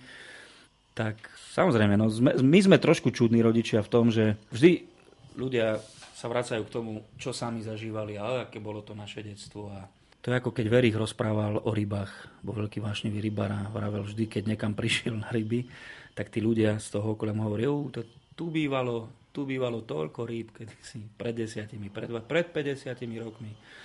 No a Verich potom hovoril, že časom asi zrejme nikde ryby nebudú, lebo vždy, keď potom aj my potom stretneme tých mladších, tak no, za našich čias, ako čo bolo. To, ako som hovoril o tej úzkosti trošku, že my sme takí zvláštni rodičia v tom, že úzkostlivo dbáme na tú bezpečnosť našich detí. Je to celkom logické ale e, trošku tak, e, ako keby sme očerpávali z nich e, tú schopnosť okamžitej zodpovednosti za samého seba a rozvážame na krúžky a proste venujeme im čas v popoludnejších hodinách takmer každý deň. Je to už, samozrejme, je to súčasť našich rodičovských povinností, ale jednoducho mám taký pocit, že trošku bojíme toho, kedy sa oni vlastne stanú samostatnými A je to pre nás zložitý proces, tak uvidíme, ako, ako s ním budeme pracovať v ďalšom období. Ale je za tým jednoznačne to, že jednoducho tie svoje deti máme rádi. No, tak e, nikto nenechá svoje vlastné dieťa na pospas toho, že nepôjde autobus alebo proste sa niekam nedostane. Tak e, takí sme my rodičia. Snažíme sa byť milujúci, pozorní, e, aj v tomto smere nejaký cieľavedomý, byť vnímavý voči tomu, čo ich trápi a myslím si, že aj vlastne zo skúseností, ktoré som načerpával od starších svojich priateľov, ktorí mi rozprávali, to boli ľudia, alebo sú to ľudia, ktorí mali deti skôr trošku ako ja, tak, e, tak mi hovorili, že vždy treba dbať na to, aby si bol voči deťom komunikatívny. Byť s nimi stále v spojení, stále sa rozprávať o tom, čo ich trápi, čo treba zlepšiť, čo chcú, ako to chcú. Takže o toto sa snažíme, no, aby aby deti cítili to šťastie, aby, aby mali taký pocit, že rodičia o nich majú v každej chvíli záujem.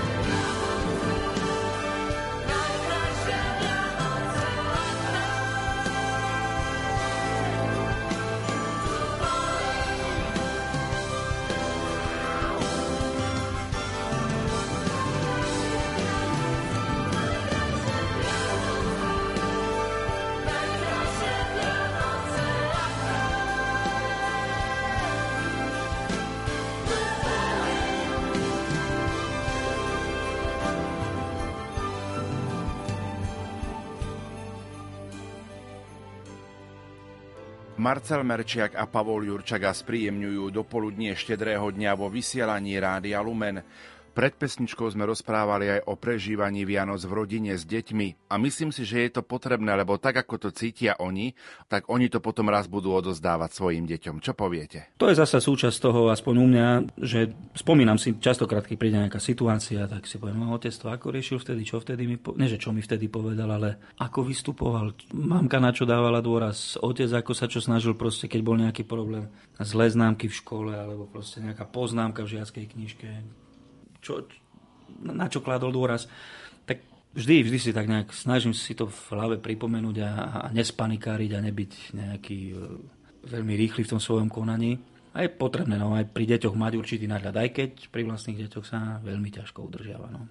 Vianočné sviatky sú aj o biblickom príbehu Svetej rodiny Ježiša, Jozefa a Márie. V čom vás tento príbeh aj možno po tých dvoch tisíc ročiach oslovuje a naplňa? No naplňa ma tým, že je to obraz modernej rodiny vlastne. Rodiny, ktorá sprevádza ľudstvo, jeho vývoj, jeho kultúrny rozmer. A to v tom smere, že oni dvaja, Mária a Jozef, urobili preto svoje dieťa všetko. Všetko, aby prišlo zdravé na svet v neľahkom období, v neľahkej chvíli. Vieme okolnosti toho príbehu, prečo sa to tak dialo, prečo Ježiš prišiel na svet v maštali, v malom judejskom meste, tak e, je v tom príbehu strašne, strašne veľa sa o tom popísalo, analýz, rozborov, kníh, románov, všetkého možného, ale celkom logicky, lebo Biblia je vlastne tá, tá základná naša kniha, z ktorej vychádzame. A s Ježišom prichádza nový zákon, prichádza niečo, čo prichádza nové slovo pre človeka, prichádza nové vnímanie pre človeka v tomto našom svete, v ktorom žijeme. Príbeh starý, vyše 2000 rokov, príbeh toho najväčšieho, ktorý bol kráľom, ale prišiel na svet v maštali, v tom najobyčajnejšom a najskromnejšom priestore, v akom asi mohol prísť na svet. Čiže je v tom skrytých veľmi veľa odkazov. A pre mňa je tá polnočná uša o tom, že áno, že prichádza svetlo na svet pred nás. A pre mňa vždy ten najkrajší pocit, z toho príbehu je, keď sa v kostole to svetlo zhasne na konci omše. A keď ľudia začnú spievať Tichú noc, tak je to, je to pre mňa vždy taká, taký silný, silný emotívny moment. A, a tak, no, Ježiš, Ježiš je tá Tichá noc pre mňa. No. Je Ježiš takou vašou každodennou súčasťou? Stretávate sa s ním v modlitbe? Je pre vás takým, že sa obraciate k nemu, prosíte ho o pomoc? Klamal by som, keby som povedal, že každý deň. Možno to nie je ani nejaký správny prístup veriaceho človeka, ale tak človek sa vždy nejakým spôsobom modlí a vždy sa vždy, už, už aj obyčajné rozmýšľanie nad vecami v sebe skrýva niečo, že, že vy vlastne sa snažíte odpútať od samého seba tým, že aha, tak dnes to ako vyrieším, toto bude potrebné s týmto človekom toto prebrať, s týmto sa takto porozprávať. To, to, sú, to sú veľmi ťažké stavy, nie je to jednoduché, nie je to nič, čo čo má prísť úplne automaticky, manipulačne, manipulatívne. Takže áno, modlíme sa s deťmi každý večer, to je pravda, takúto modlitbičku predtým, ako ideme spať. A vo vnútri človek tiež rozmýšľa, tak keď vie, že má chorého v rodine niekoho, tak tiež proste rozmýšľa nad tým a praje si, aby došlo čo najskôr k uzdraveniu. Myslíte na mnohých ľudí zo svojho okolia, na priateľov, na kolegov, proste život vždy prináša nejaké, nejaké impulzy na to, aby ste rozmýšľali a, a častokrát už tým rozmýšľaním ste vlastne prepojení s tou svojou vierou, ani netušíte ako. Takže áno, pre mňa Ježišov príbeh je... Ja som sa narodil v rodine, v ktorej e, sme teda nechodili do kostola, nebol som pokrstený, bol som pokrstený až v 28 rokoch, zhruba 3 mesiace pred e, svádbou svojou, ale tú vieru som začal do seba načerpávať veľmi silne už v prvom ročníku na vysokej škole. Prečítal som si Bibliu, prečítal som si všet, všetky časti Nového zákona a to ma, to ma veľmi oslovilo a Biblia je veľmi zložitá, starý zákon je veľmi zložitý, to je proste to je záležitosť niekoľkoročného štúdia, ak sa do toho človek chce hlbavo nejak vniknúť. Ale zasa je to kniha ľudských príbehov. Tam, keď sa aj rozpráva o nejakých bitkách a vojnách, to je v poriadku ale zároveň je tam množstvo príkladov toho, čo my vlastne v osobnom živote zažívame A nový zákon toto všetko ne- e, pre mňa osobne nejakým spôsobom predostrel do oveľa jednoduchšej podoby a do veľa, do veľa také hutnejšej podoby. Preto strašne mám rád aj na každej omši podobenstva a vždy čakám, že kňaz, čo z tých podobenstiev vlastne, ktorú nejakú entitu a ktorú časť vyťahne, o čom bude rozprávať. To ma vždy tak veľmi zaujíma. Čiže pre mňa je Ježiš ten nový zákon a nový zákon je zasa pre mňa kniha mnohých práv, tak to poviem. Dá sa povedať, že práve možno, že aj to prežívanie viery nám tak pomáha zvládnuť tú terajšiu situáciu aj koronavírusu? Bol by som rád, keby to bola pravda, keby to pomohlo všetkým ľuďom. Vieme, do akých ťažkých situácií sa mnohí dostali, že na Slovensku to mnohí nevydržali a častokrát prišli aj tie najstrašidelnejšie riešenia v živote človeka. To je súčasť života. My sme národ kresťanský, to nikto nemôže poprieť. Na kresťanských základoch bola založená naša kultúra. V kresťanských základoch sa pohybuje celý tento civilizačný priestor, v ktorom náš národ žije a žil a dúfam, že aj sa bude pohybovať ďalej. Že sú tu nejaké snahy oslabovať církev, oslabovať e, samotnú vieru, to už je druhá vec. Mňa viera naučila to, aby sme sa snažili každý žiť svoj život pokorne a zodpovedne. Pretože život je to jedno jediné, čo, čo máme. A v tom mi, v tom mi to takto pomáha.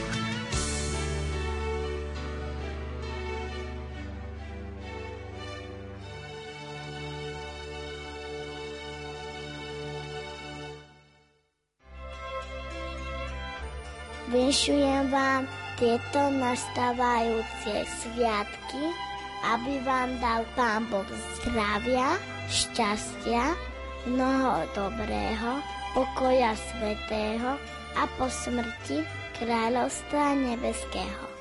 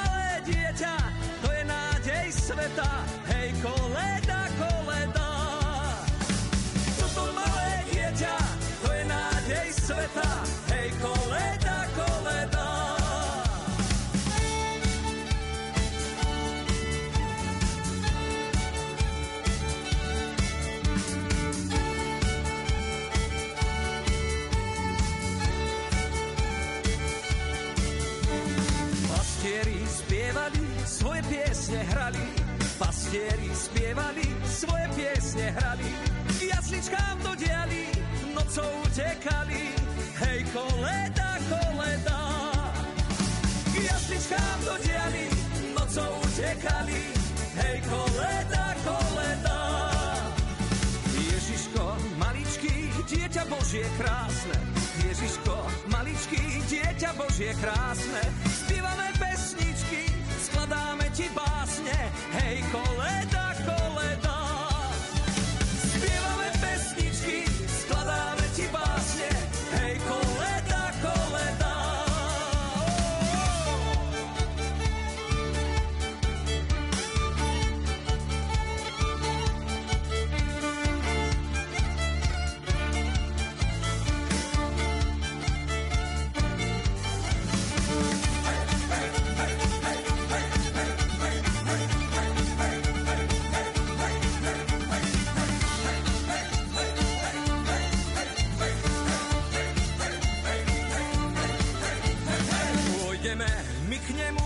Dieťaťu milému.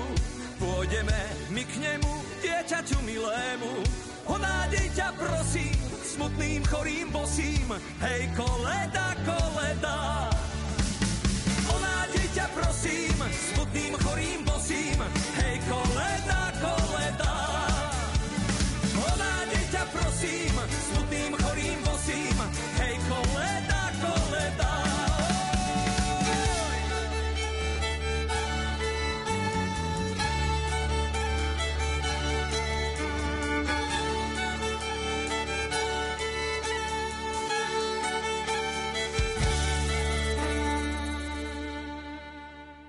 Ako vnímate možno situáciu, keď športovci sa pred svojim výkonom pomodlia alebo prežehnajú? Stretávame sa s tým, vidíme to na obrazovkách, ako vnímate tú situáciu? Pamätám si za socialistického Československa, to sa možno vrátime k tým Vianociam z detských liet, pretože počas Vianoc e, ďalší taký športový fenomén bolo Intersport turné, turné štyroch mostníkov, skokanská súťaž.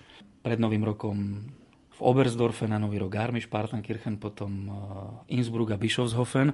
A pamätám si to, že vždy, keď bol na tej rampe poľský skokan, a Poliaci vtedy nemali žiadneho Adama Mališa, bol nejaký Piotr Fias, bol taký jeden z tých lepších. A každý jeden Poliak sa vždy prežehnal. Nerobili to Nóri, nerobili to Nemci, nerobili to Rakúšania. Každý Poliak sa pred skokom prežehnal. Na tým, že opakujem ešte raz, ja som nevyrastal v tom kresťanskom prostredí, aj v čase toho socialistického režimu to trošku inak fungovalo, tak som sa aj pýtal oca, že čo to robia vlastne. Otec mi to tak veľmi svedomí to vysvetľoval, že sa prežehná v mene Otca, Syna, i Ducha Svetého, proste, že to robia ľudia, ktorí chodia do kostola. Tak a toto mi tak vlastne zostalo v pamäti a musím povedať, že po revolúcii toho bolo aj zo strany našich českých či slovenských športovcov stále viac a viac takýchto príkladov. Ale spomeniem ešte jeden príklad z čias toho tvrdého socialistického režimu, dokonca z čias normalizácie. Jeden z našich najslávnejších futbalistov, ktorého týmto aj pozdravujem, pretože nedávno oslavil 75. narodeniny a myslím, že keď sa povie Laco Petraš, tak všetci vedia, o koho sa jedná, o akú futbalovú personu, akého velikána. Tak on bol e, na majstrovstvách sveta v Mexiku v 70. roku. V prvom zápase s Brazíliou dal gól asi v 9. minúte. No a spravil to, že utekal do rohu ihriska, tam pokľakol a prežehnal sa. Športovec zo socialistického Československa spravil takýto akt a Brazílčania, ktorí nás v tom zápase zdolali a potom celý šampionát vyhrali, tak Jairzinho, ich najlepší strelec, potom v nejakom rozhovore povedal, že Petráš ich naučil sa prežehnávať po góloch, že on to vlastne od neho odkúkal a potom vždy, keď on skoroval v každom zápase, dal aspoň jeden gól, tento Jairzinho, tak si vždy pokľakol a prežehnal sa a potom to od neho odkúkali zasa tisícky brazilských futbalistov a takto sa to vlastne dostalo do sveta. Čiže to je tiež úžasný príbeh toho, ako tá viera, aspoň prostredníctvom nejakého symbolického gesta, môže byť prezentovaná. A Poznám veľmi veľa športovcov, ktorí vieru pestujú, ktorí e, o nej otvorene hovoria a u všetkých platí, že to sú tí skromní, pokorní, tí dobrí.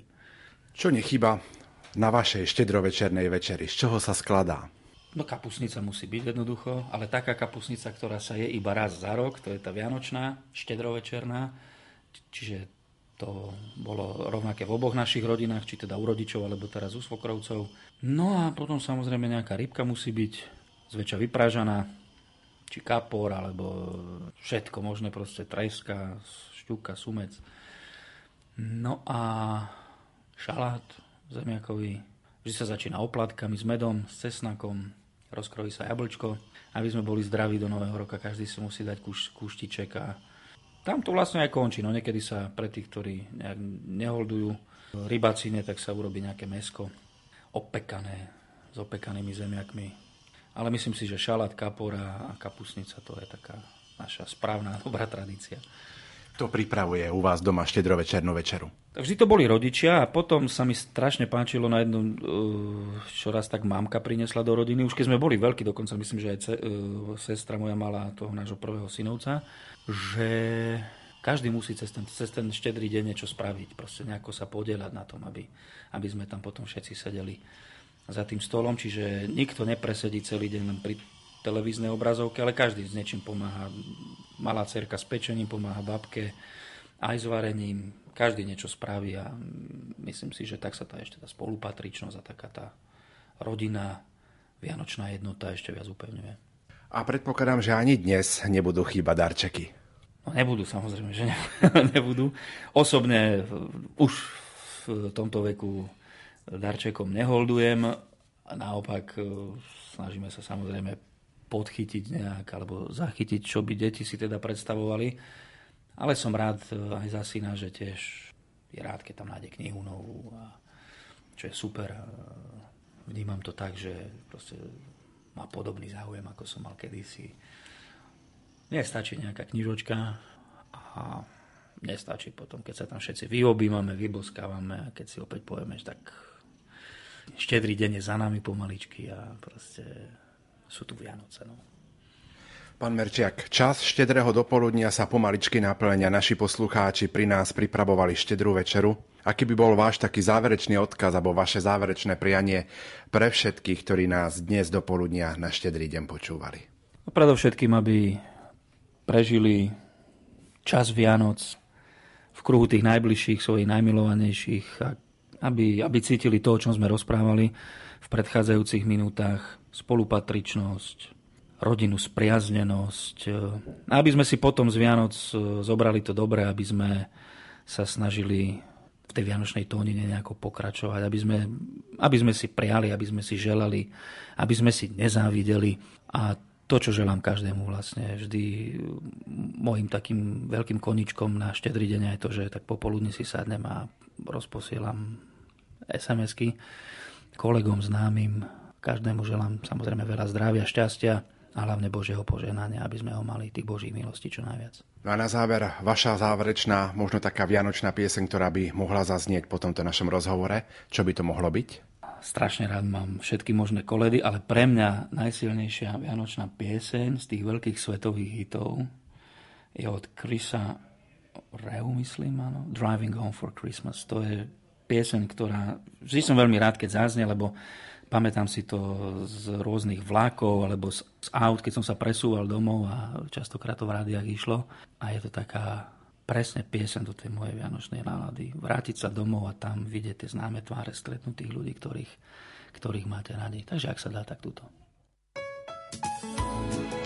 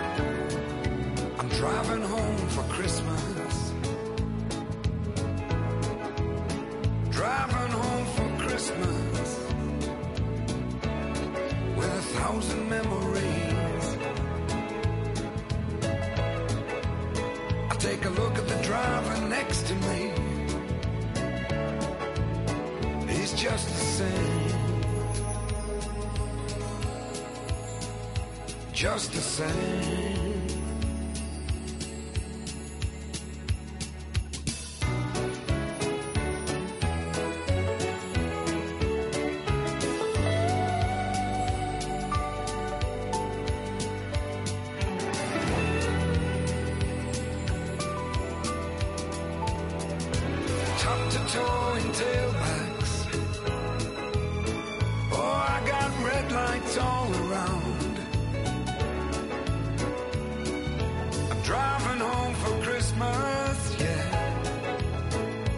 Yeah, my feet.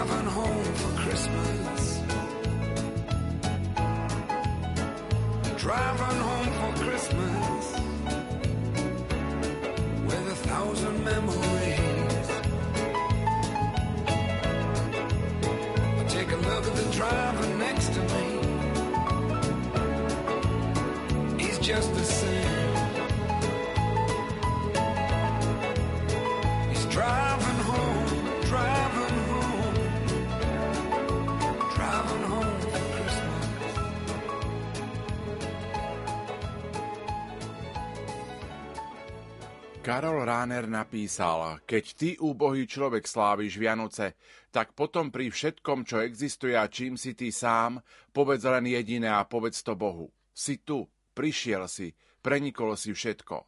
Aj moju dušu, aj vtedy, keď si to neuvedomujem a o tvoju lásku nestojím. Človeče, povedz len jedno a potom tu budú Vianoce aj pre teba. Povedz len, si tu. A Boh ti odpovie, som tu a moja láska je nepremožiteľná. Som tu. Milí poslucháči, sú Vianoce. Zapálte sviece, sú potrebnejšie ako tma. Sú Vianoce. Boh je tu, nech vás naplní jeho láska.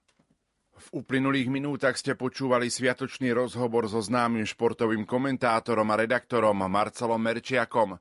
Požehnané chvíle štedrého dňa vám zo štúdia Rádia Lumen Prajú. Majster zvuku Marek Rimovci, hudobná redaktorka Diana Rauchová a moderátor Pavol Jurčaga.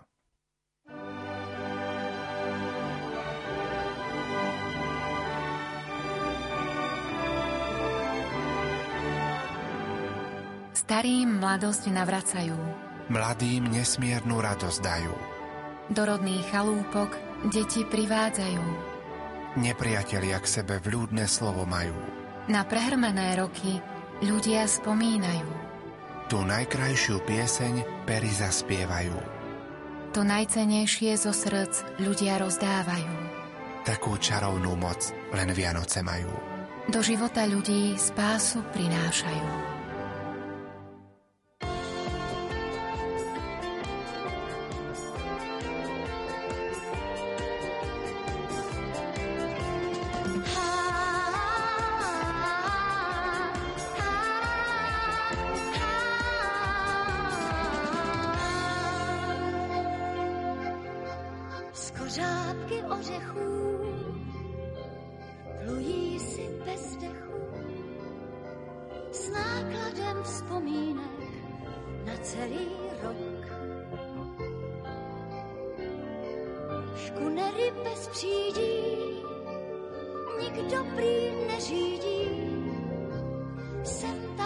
kamínek pohladí bok. V domovském přístavu byli i nebyli, čas jim vril do těla, přijdu na schyt. Aha, ještě je naděje, že je noc přiměje. naučit i řeči ryb.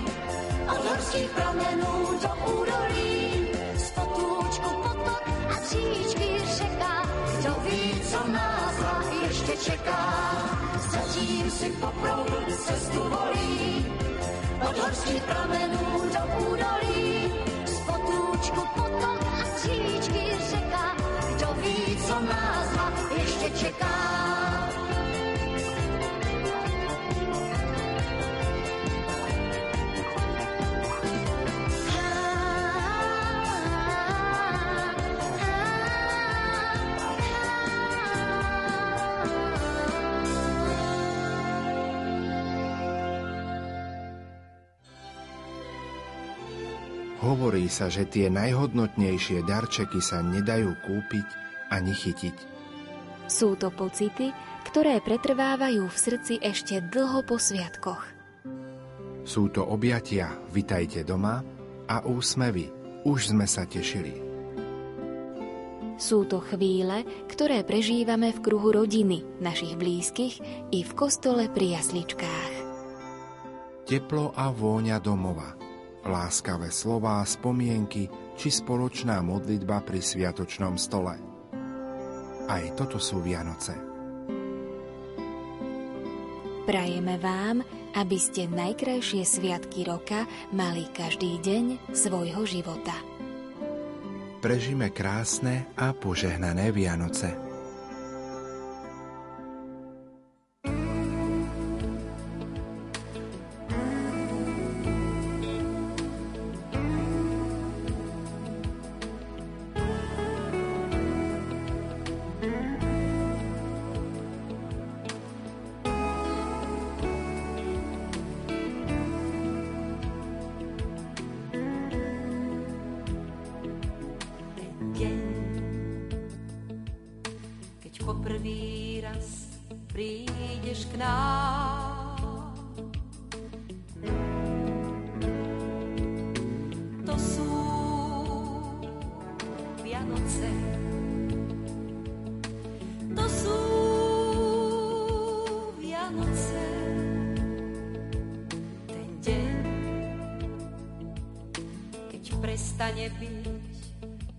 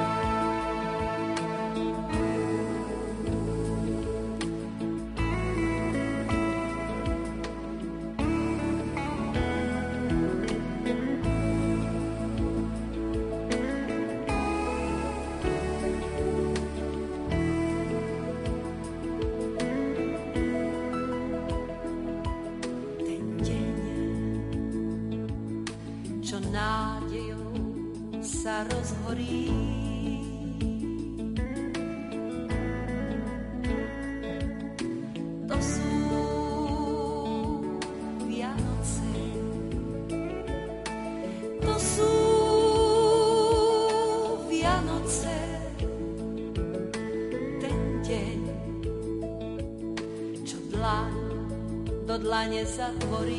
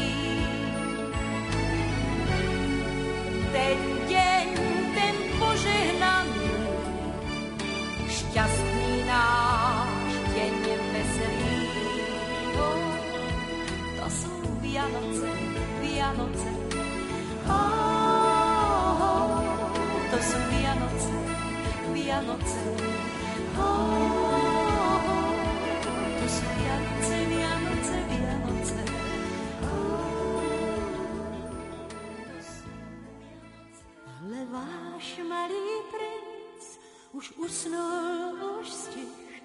Teď táto hleď, abys úkol stih. Strom jak ze snů má tu stát, s cinkotem od cingrlat.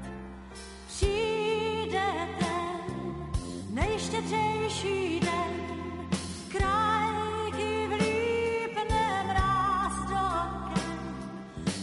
nežnou se světla v mých očích i tvých. Všem blízkým jsme blíž vždycky o Vánocích. Je čas, kdy každý se o